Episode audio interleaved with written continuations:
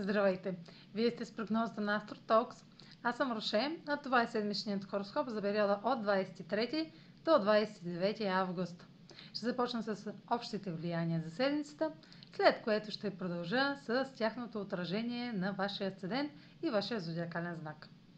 На 23 август Венера е в хармоничен аспект с ретрограден Сатурн в Водолей и северният кармичен възел Близнаци предпоставка за ангажиращи връзки и дългосрочни трайни инвестиции, които ще подкрепят пътят ви напред.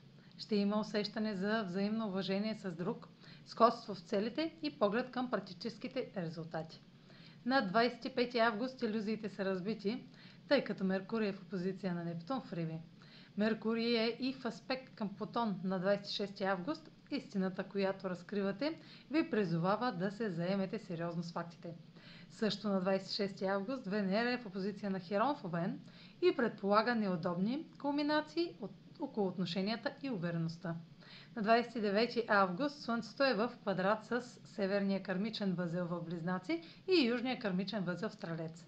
Ще трябва да избирате между миналото и бъдещето. Пътят напред е отворен, но има изисквания. А сега проследете как ще се отразят тези влияния на вашия седен и вашия възодиакален знак. Седмична прогноза за Асцендент Везни и за Зодия Везни. Аспектите на Венера във вашия знак предполагат романтичен или творчески ангажимент, който има бъдещ потенциал. Съсредоточете се върху това, което подкрепя изразяването на личните ви качества и наблюдавайте как ситуацията се развива във ваша полза. В някои случаи може да се наложи да се съгласите с определени граници. Венера в позиция на Херон предизвиква болезнена повратна точка в отношенията, тъй като раните или несигурностите на друг се превръщат в тема. Губите ли баланса в опит да накарате другия да се чувства по-добре? Това е кулминация, в която се иска да приемете, че някои трудности в отношенията не могат да бъдат пренебрегвани. Меркурий в сферата на скритото в позиция на Нептун сочи разкриването на тайна или фантазия. Въпросите, свързани с здравето, навиците или задълженията към друг, ще бъдат изяснени и може да се наложи да се откажете от някои иллюзии. Меркурий в аспект с Плутон дава възможност за задълбочен поглед, докато гледате миналото или се справяте с променяща се семейна динамика.